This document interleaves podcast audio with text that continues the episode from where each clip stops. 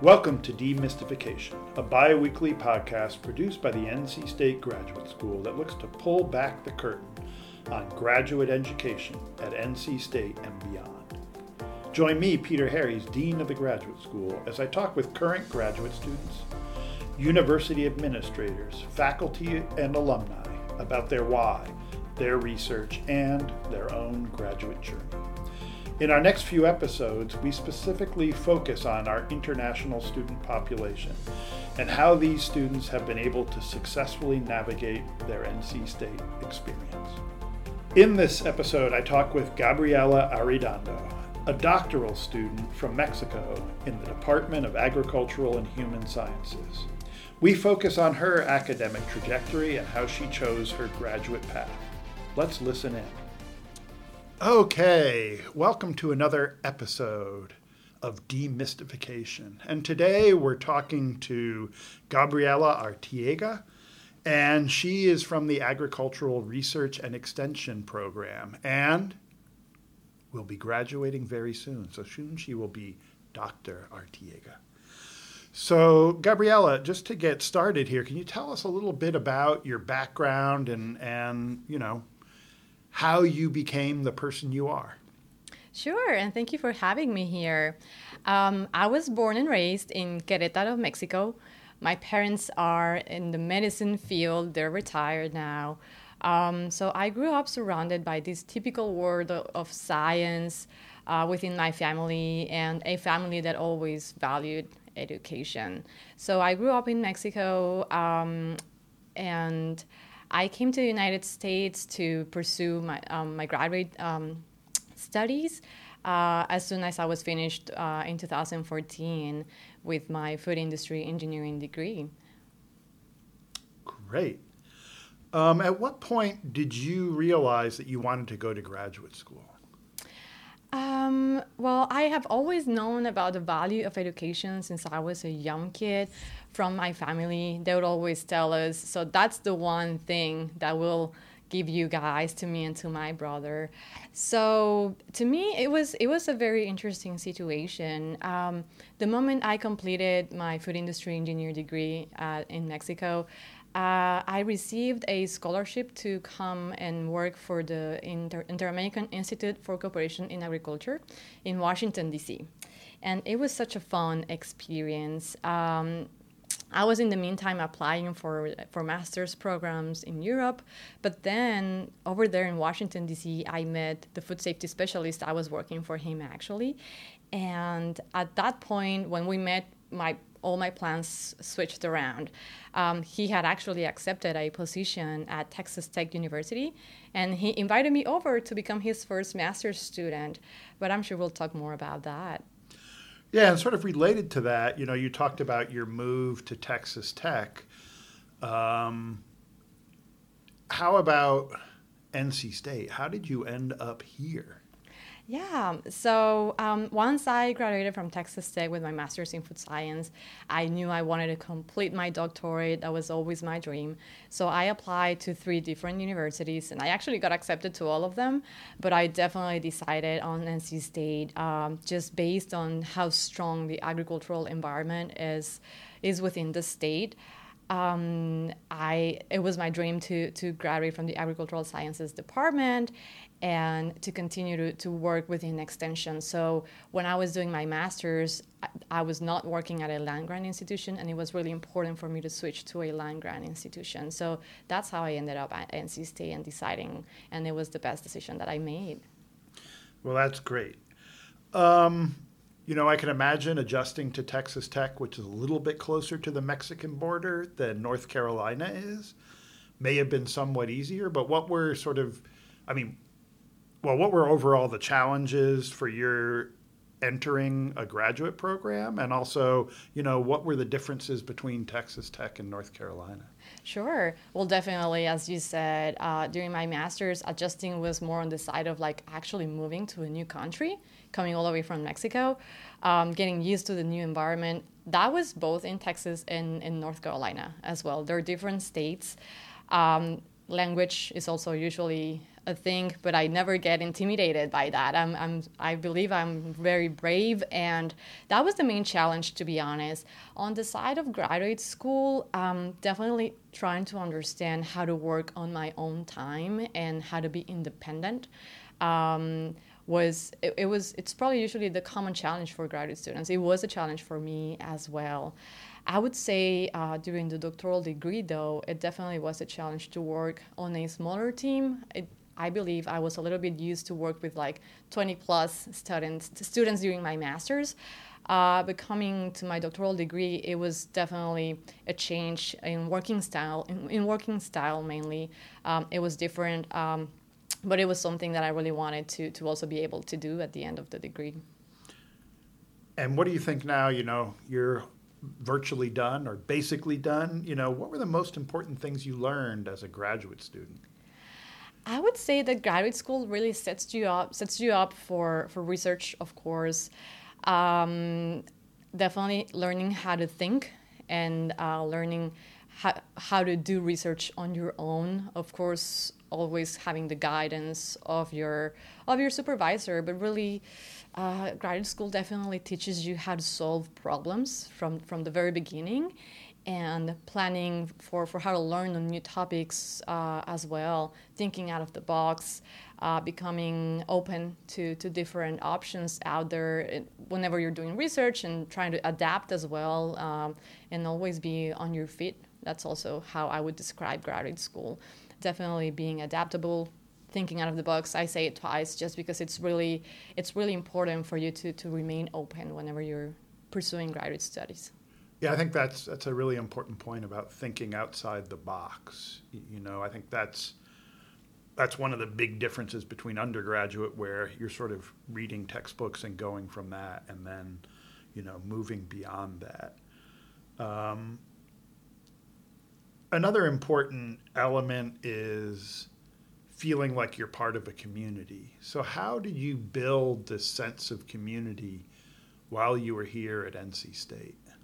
Well, here at NC State, um, there is it is a huge community. Um, I did not expect, for instance, I'm, I'm Hispanic, I'm a, I'm a Latina, and I was not expecting as many Latinos as I have actually met over here. There is a student, uh, the LASA, so Latin American Student Association, was a really uh, great spot where I, I was able to make friends for life. Um, some friends from Mexico, some from a lot of friends from uh, Honduras as well, and other agricultural schools that are important also in Latin American countries. They have also ended up here at NC State, which is you know like it's a great institution, and we have met over here and became friends. That's that's the main community that I pull off from. Uh, but I also would like to say that faculty here at NC State are always very very open and you can actually reach out to them. They'll give you your, their phone number, and that's also a pretty strong component of the community that was able to build throughout the throughout the program. That's great. Um, what do you think is the added benefit of your NC State doctoral degree? So, my interest was always uh, contributing back to the community through extension. That's why I'm what I'm interested on uh, and what I've been interested on through through the last years. Uh, I'm, I'm willing to, to become a, a, fa- a fa- part of the faculty and to continue to contribute to extension. So I believe that uh, the graduate education that I received here at NC State, uh, with the high reputation. Uh, both on the food science department and the agricultural sciences department, uh, is something that my degree um, is offering at this moment. Uh, reputation definitely holds you uh, holds holds a lot of weight, um, and just becoming part of the NC State community, I think it's going to continue to to to push me through through my career path. Awesome. Um, another question that graduate students often have, and I think is often something that isn't appreciated before you you become a graduate student, relates to funding. So how how did you fund your graduate education? You know, both at Texas Tech, as well as here at NC State. Like, what kind of support did you receive? Sure. Um, for Texas Tech, I was part of a uh, competitive grant And these are all terms that I would recommend potential graduate uh, students to start looking at least, you know, like on the internet. What does that even mean? Coming from Mexico, where we don't have the land grant institution scheme, that is all new terminology. Um, what is a grant? What is funding? So, um, in my case, uh, my supervisor had already some he had already some starting start, startup funding and he had also competitive funding to support me through graduate school um, here at NC State, I did not have any any grant support. It was more departmental support, which was also great.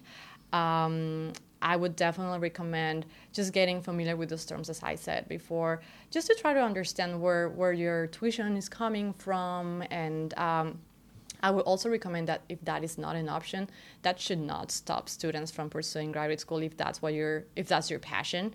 There are international scholarships that you can look into as well. I did. I attended. Uh, several fairs so that I could pursue graduate school when I was back in Mexico, and I ended up yeah, like actually um, obtaining a scholarship in Europe, but then actually came to the US instead, uh, just because of my special situation with my internship. But I definitely recommend attending fairs if you know about those, getting online, and then just doing the doing your search and your research on what other available funding is out there.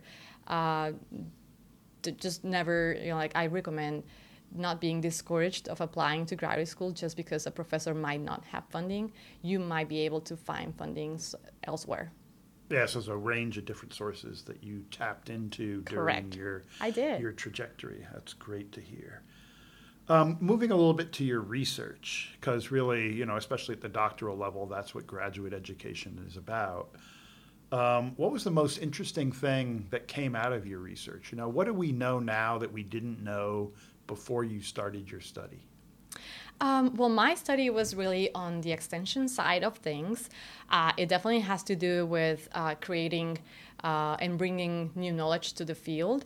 And what we brought to the field was really very related with COVID 19. So um, I took part on program evaluation efforts for the Count on Me NC program um, here at NC State. So everyone was shut down by 2020, 2021 um, all the local food service businesses were shut down and they were trying to reopen. And with uh, the Safe Plates team, the, the Count on program was created. And then I led um, the efforts for us to go ahead and do program evaluation on that. And it was really interesting to see how people, in, in this case, food service industries, uh, react to a pandemic. Uh, we knew not much uh, at that point in time um, we offered um, training modules for them to know how to manage and how, how to do risk management uh, of, of COVID 19 within their businesses and how to actually remain and stay in business. Um, and once they completed the training, uh, we did. Um, we collected data to see, you know, like how they felt about the pandemic. And what was interesting to see is that they ended up um, I mean, they, they definitely did, did uh, implemented you know, like use of masks. They definitely implemented physical distancing, but uh, usually um, local businesses um, they implement familiar measures. So they ended up doing a lot of cleaning and sanitation as well, and that was a bit of a surprise to us because I mean that was included within the modules, but still that was not the main prevention measure for COVID nineteen if we think about how that mm-hmm. was transmitted um, it was it was really interesting to see that, and it just continues to support. Um, well, it, it also brings um, information on how health um, messaging has to be uh, approached, you know, um, and then just making sure that people can understand how COVID 19, well, in that case, how COVID 19 was transmitted, and then what were the exact prevention measures that would help out businesses to, to stay open. So you were talking about um, messaging ar- around prevention. I mean, I'll be honest. I hope we don't have another pandemic. So I think I hope we don't have to go to your study again to look at that. But I'm just wondering, you know, even under sort of more normal conditions. I mean, often in the food industry, we hear about various health safety issues that occur even outside of the of the pandemic. So you know, would that would that approach apply to those sort of issues too? Like where we hear about, you know, like listeria in salad or something like that? Yeah, no, absolutely. My research is definitely something that can that can be applied to outbreaks, um, trying to solve outbreaks and try to try to see where uh, problems arise within the food industry, within the food service industry as well, food manufacturing. It is definitely a starting point. If we had another pandemic, we have at least that to get started and to know um, how to develop training, how to deliver training, and how to continue to serve through extension, um, and tr- how to just like partner up and, and solve an emergency situation the way the way COVID was. And, you know, thinking about other students who might be contemplating pursuing graduate degrees, what sort of advice do you have for them? Um, I would say definitely do your search. Um, definitely go into graduate school if you feel that that's your passion. And once you are in graduate school, never, never hesitate to approach the faculty. Faculty can always be so open, and sometimes us as students we we might get intimidated and what's the doctor going to think about this question?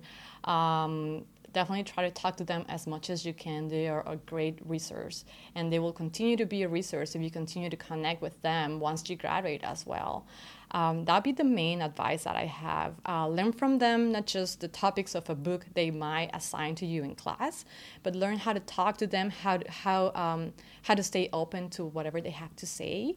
Um, definitely, always try to reach out to them. They are they're they're right there for you. Um, that's that's the main advice that I would give. No, I think that's great advice.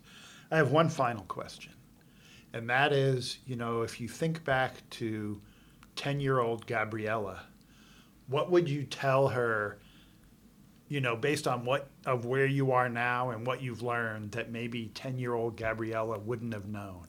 Um, sure. Well, I would definitely tell, as I as I said in the beginning, uh, within my family, education is important. So I would definitely let ten um, year old Gabby uh, know, you know, like education and going to school is important.